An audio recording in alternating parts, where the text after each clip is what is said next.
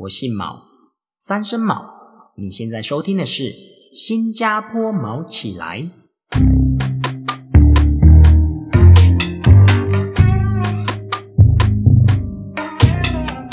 预备起，送你一头大金牛，包你挣钱不发愁；送你一头快乐牛，没有烦恼乐悠悠；送你一头平安牛，远行千里不担忧；送你一头幸福牛，爱情甜蜜长长久。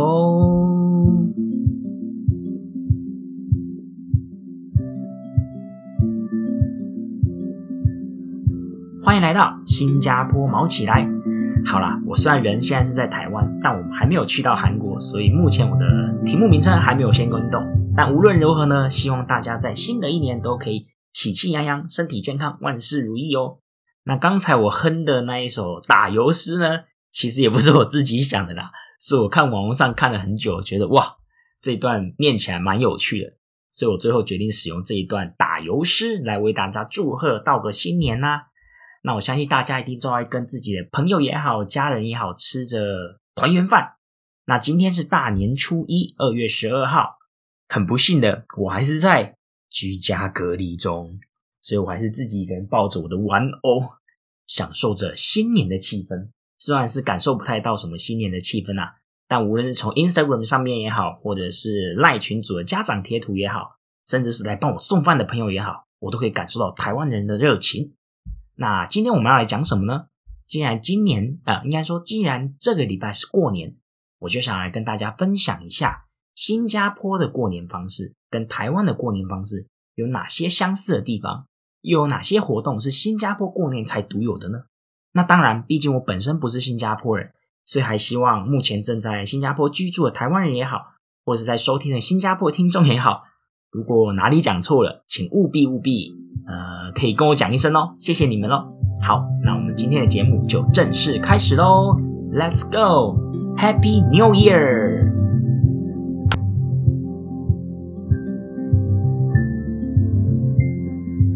大家好，我回来喽。那提到过年，现在在收听的你，你会想到什么事情？对你来说，过年什么事情最重要？那应该就是放假了吧？没错。在台湾，如果我没搞错的话，因为我其实出社会之后没有在台湾过过年，所以台湾过年放假应该是从除夕放到初五，所以会有呃除夕、初一、初二、初三、初四、初五六天的国定假日。我没搞错的话啦，那我知道今年是有一天要补假，不过 anyway 大概有六天的放假。那新加坡呢？台湾的各位，你们可以猜猜看，新加坡他们的过年放几天呢？给你们三秒钟的时间，三。二一，噔噔噔，答案就是新加坡放两天，也就是初一跟初二。那你会觉得说，哇劳哦，哇劳是新加坡的用法。诶，怎么才放两天？太少了吧？过年呢，而且连除夕都没有放。其实主要是因为新加坡，如果大家有初步的了解的话，会知道说，新加坡有各式各样的人种，其中又以华人、马来人、印度人为三大族群。所以政府为了要有种族和谐的意识存在，所以他们的国定假日其实是非常公平的，每个种族拿到的假日都不多不少，就是刚好那个数字。所以没办法，华人的假日春呃，华人的过年就只能放这两天了，初一跟初二。所以我相信这是大家会比较关心的事情，因为跟自己的放假有关嘛。那当然，我以前在新加坡，我最讨厌就是过年的时间了。为什么呢？因为过年的时候大家都想要来赌一把。看一下自己的运气如何。毕竟在台湾，你们也是会去买乐透嘛。那新加坡既然有赌场这么方便的地方，当然是过去赌一把。所以在放啊，在过年的时候呢，我们的赌场都是人声鼎沸，真的是超级多人。当然了，去年有点例外，因为去年的这个时候刚好是肺炎刚开始爆发的初期，所以人算是比较少。但前年的过年真的是 Oh my God，超级忙。没错，那这就是我们的第一点哦。放假的时间跟日期是不同的。那接下来第二点呢，是我在新加坡观察到的一个特征呐，就是新加坡好像在过年的时候是会去排队买所谓的肉干来吃。不知道大家对于，尤其是台湾的听众，对于肉干就代表新加坡这件事认不认同？对我来说，嗯，其实是蛮认同的，因为小时候就是看了《小孩不笨》这个节目，才知道，因为你们还记得吗？就那个胖胖的男主角，他们家是卖肉干的嘛，所以我就对肉干等于新加坡这个方程式特别的印象深刻。那在过年的时候，新加坡大家也会去排队买肉干来吃。那在台湾呢？台湾的大家，你们会排队买些什么东西来吃吗？我举我个人的经验好了，我自己是因为过年都会回去南投啦。那南投那边有一个很灵的文昌帝君庙，那他每次就在初二、初三的早上啊，我不知道初一有没有啦，但就是他会放免费的红白汤圆在那边给大家吃。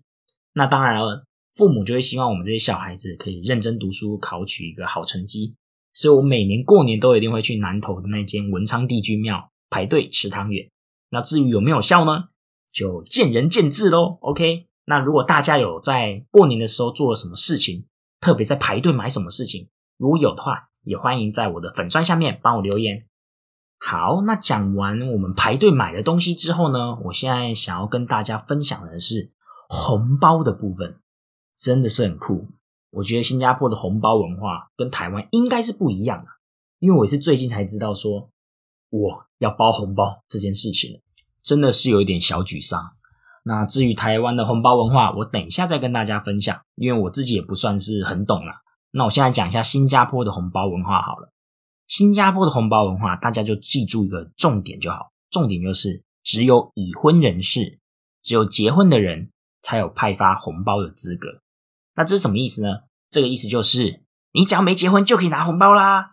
当然也 OK 啦。不过你要注意的一点就是，如果你是未婚的男性，然后你选择送你比你小的晚辈红包，那你就会他们会有一个谣言啊，就是说你会很难真的娶到老婆。那如果你是女生，你是未婚的女性，然后你送红包给你的晚辈，那你会之后很难嫁给别人。所以这是新加坡的红包文化。就是只有已婚的人士、结婚的人才有派发红包的资格，所以听起来还不错吧？就他们的红包文化其实还蛮盛行的。那在台湾呢，我就想要来多多分享了，因为考量到有些听众他们可能不是台湾人，所以台湾呢，我也是上网查了一些资料。好险，我爸妈并没有听我的 podcast，不然他就会知道我其实包的比 网络上说的还要少。好啦，其实我还没有包给我爸妈，因为我现在在隔离当中。然后前面几年也是因为都在国外，是有点像是小小的逃走了、逃避掉了红包文化这个东西。但我后来发现，哇，其实要包的真的不少呀。我看到大家都是说，包给父母的话，起码都要所谓的台币六千块以上。哎，我本来想说包个五千块，两个人加起来一万块，感觉就很棒啊。可是后来我发现一件事情，就是。不可以包所谓的单数，像我刚刚提到的五千块，虽然说它是偶数，但这个五它其实还是单数，所以你不可以选择这个数字。所以在台湾呢，你要包的话，就是要有偶数，而且不是整个数字是偶数，就是你前面那个数字也要是偶数。所以可能你可以包个两百啊、六百啊、一千啊，不是？哎，一千为什么可以？好吧，我不知道什么，可能一千好听吧。还有啊，因为一千是十。对，因为一千十，还有什么两千啊、六千啊、三千六啊这些，那父母就像我刚刚说的，大概是六千以上。那如果是自己的小孩，我自己自己的小孩写包三千六，太扯了吧？怎么可能？然后亲友好友的小孩是一千二、一千六、两千，邻居邻居也要包，邻居的小孩是两百跟六百，好吧？我可以再斟酌一下。不知道我妹妹会不会听这个 podcast？因为我在想，我包给她多少钱呢？虽然他可能赚的比我还多哦，好，没事，OK。那这是台湾的红包的数字文化。那我在这里突然间又想要跟大家分享，我就我刚刚突然间想到，我觉得蛮有趣的。就台湾人都讲求要双数嘛，因为双数代表好事成双，就吉祥吉利咯。可是呢，我之前在日本的时候，我所听到的，当你要包，他们当然没有红包，当然是可能是他们的结婚式也好。或是有时候要出席一些场合，婚礼场合，你要包的数字是要包单数。哎，为什么日本是要包单数啊？台湾我们刚刚提到嘛，因为好事成双。那日本包单数的理由是什么？给大家想一下，为什么日本人要包单数？然后日本人就期待他们分开吗？答案是因为单数不可以被拆开，因为单数不可以被拆开。因为单数不可以被拆开，你不觉得哇他们这样讲其实也对嘛，因为你单数不可以被拆开嘛，所以两个人就可以长长久久的在一起。所以我觉得这种解读的方式真的是因为各个国家的文化不同而不同。那之后我要去韩国，我也蛮想要知道他们的该怎么讲送金钱的文化，而不是送金钱文化。送好管他送礼文化是要包怎么样的数字，我也是非常期待的哦。好的，那这就是有关红包的文化喽。新加坡是已婚人士才有派发红包的资格。那台湾，我是觉得应该都可以派发啊，只是刚刚那个金额，我想要分享给大家知道。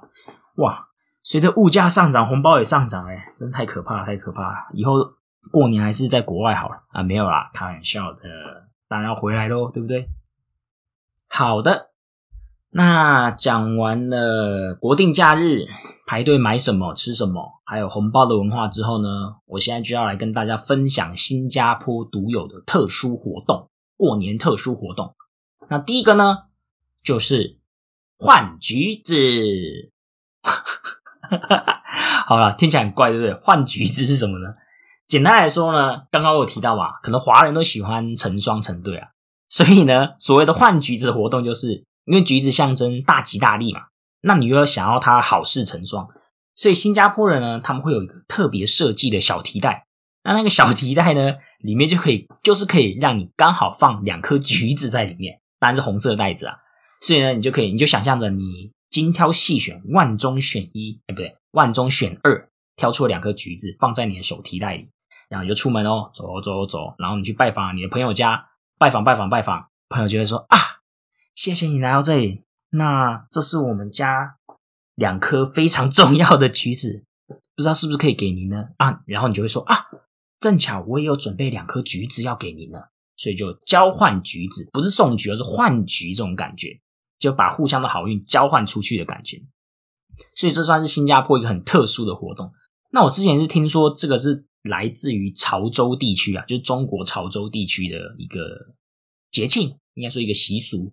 那因为新加坡之前也说过嘛，虽然只是华人，但华人他们有所谓的广东人、潮州人、福建人。各式各样的人种，各式各样的华人，所以这算是一个特殊的活动嘛？从潮州那边传过来的，然后我觉得真的蛮有趣的。就你可以想象，你的橘子这样换来换去，换来换去，最后可以换到怎么样的橘子？不觉得想想都觉得有点兴奋吗？说不定你最后就换成了两颗呃榴莲，好，不可能啊，可能就会换成两个大大的橘子吧，这样子。所以这是第一个新加坡的特殊活动，换橘子。那第二个活动呢？我相信大家一定常常听说，就是所谓的捞鱼生。我觉得你只要有看一些新加坡的过年的相关影片，你都会看到捞鱼生这个东西。鱼是呃，好了，鱼生就是生鱼片那两个字，好不好？就变鱼生。那我记得他们的发音叫捞黑啦。那捞鱼生是怎样子呢？让我来查一下 资料哦，等我一下哦，因为这个材料真的是很难记的。好了，我看到了。总之呢，就会有所谓的鱼生嘛，就是生鱼片哦。那近年来也有在用鲑鱼的生鱼片，那他们也会加入了生菜丝、西芹丝、红萝卜丝、酸梅膏、黄瓜、姜丝、花生碎等等。那之所以要加这么多其他里里扣扣的东西，其实就是为了让为了要让它的颜色更加饱满，有七个颜色，饱满啊，幸福的感觉。那之所以它会这么的有名，在新加坡的过年文化这么有名的原因，主要就是因为大家要去捞它。那怎么捞它呢？这就是 podcast 比较不能做到的事情了，就是我不可以演给大家看，但我会尽量去说明、去描述那个场景。简单来说，你就想象你前面有一整盘生鱼片，然后上面就有一堆我刚刚讲啊，什么生呃生菜丝啊、西芹丝啊、红萝卜丝啊，一堆拉里拉杂的东西。那你要做的就是呢。所有人围着一张大桌子，因为那个鱼生其实很大一盘，大家围着它，然后拿出你的筷子，无论你是右撇子也好，左撇子也好，都可以拿出你的筷子，你的一双筷子，然后插进去，大家一起插进去，然后呢，等下倒数三二一，一的时候呢，你要去讲个吉祥话，那你要尽量让你的吉祥话的尾音不要断掉，撑越久，代表你这一年能拿到的运势会更好。那通常他们会说哗啦，就是发啦这样子，所以你就要想象哦，就三二一，然后你就要开始讲哗啦啊，这样子就要拉的越长越好。那你也不要忘记你要捞嘛，所以你就要开始使命的用你的筷子去插那个鱼身，然后一直往上拉，一直往上拉，然后就边拉，然后边说哗啦。好，那这个文化真的觉得蛮有趣的，就大家可以沉浸在那个情境之下去享受大家一起呃围着圆桌做同一件事的感受。那当然啦，各有所见，有人会觉得它有点小不卫生，但我觉得过年嘛，它毕竟是一个文化，我真的觉得。可以在借由捞鱼声啊、喊吉祥话这个瞬间，让你跟你周遭人更加亲近。那至于要在什么时候捞鱼生呢？其实以传统来说，是要在大年初七、初七这一天捞鱼生。因为初七，如果大家有对那个习俗有研究的话，其实初七是所谓的人日，就人类的日子、人类的生日，所以以前都是在初七进行捞鱼生这个活动。那现在嘛，当然商人想要赚钱，你想什么时候捞就什么时候捞啦，所以初一也可以捞。那这里补充一点，刚刚提到人日是因为他写，相传女娲在这天用黄土造出了人，所以人们就以这一天为自己的生日。OK OK，所以因为商业因素影响嘛，所以当然现在是你除夕捞也好，初一捞也好。甚至你平常没事，你也是可以买到捞鱼生这件事情啊。毕竟它就是象征一个大家团圆在一起，互相说吉祥话、道恭喜的一个好活动。OK，那以上呢就是我想要介绍新加坡特殊活动的两大种：换橘子以及捞鱼生。不知道大家有没有想象的出来那个画面呢？换橘子的画面应该很好换啊就是你就想象你提这个袋子，然后两颗橘子换来换去，然后捞鱼生就是。比较难想象，但我相信，在我刚刚的精湛说明之下，大家一定都可以了解的十分透彻。如果还是了解不了呢？对不起，我的形容可能不是那么好，你可以上网 Google 一下。好，那今天呢，就差不多到这边结束了。很高兴大家在大年初一的晚上，无论是不是大年初一啦，就是只要你愿意收听我的 Podcast，我都非常感谢。那也期许大家的新的一年，二零二一年都可以。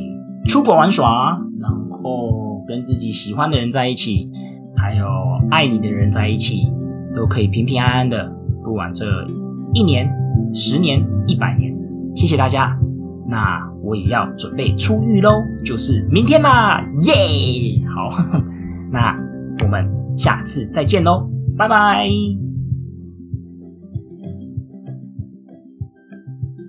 我姓毛，三声毛，新加坡。毛起来！祝你扭转乾坤，暑气全消。我们下周见喽，拜拜。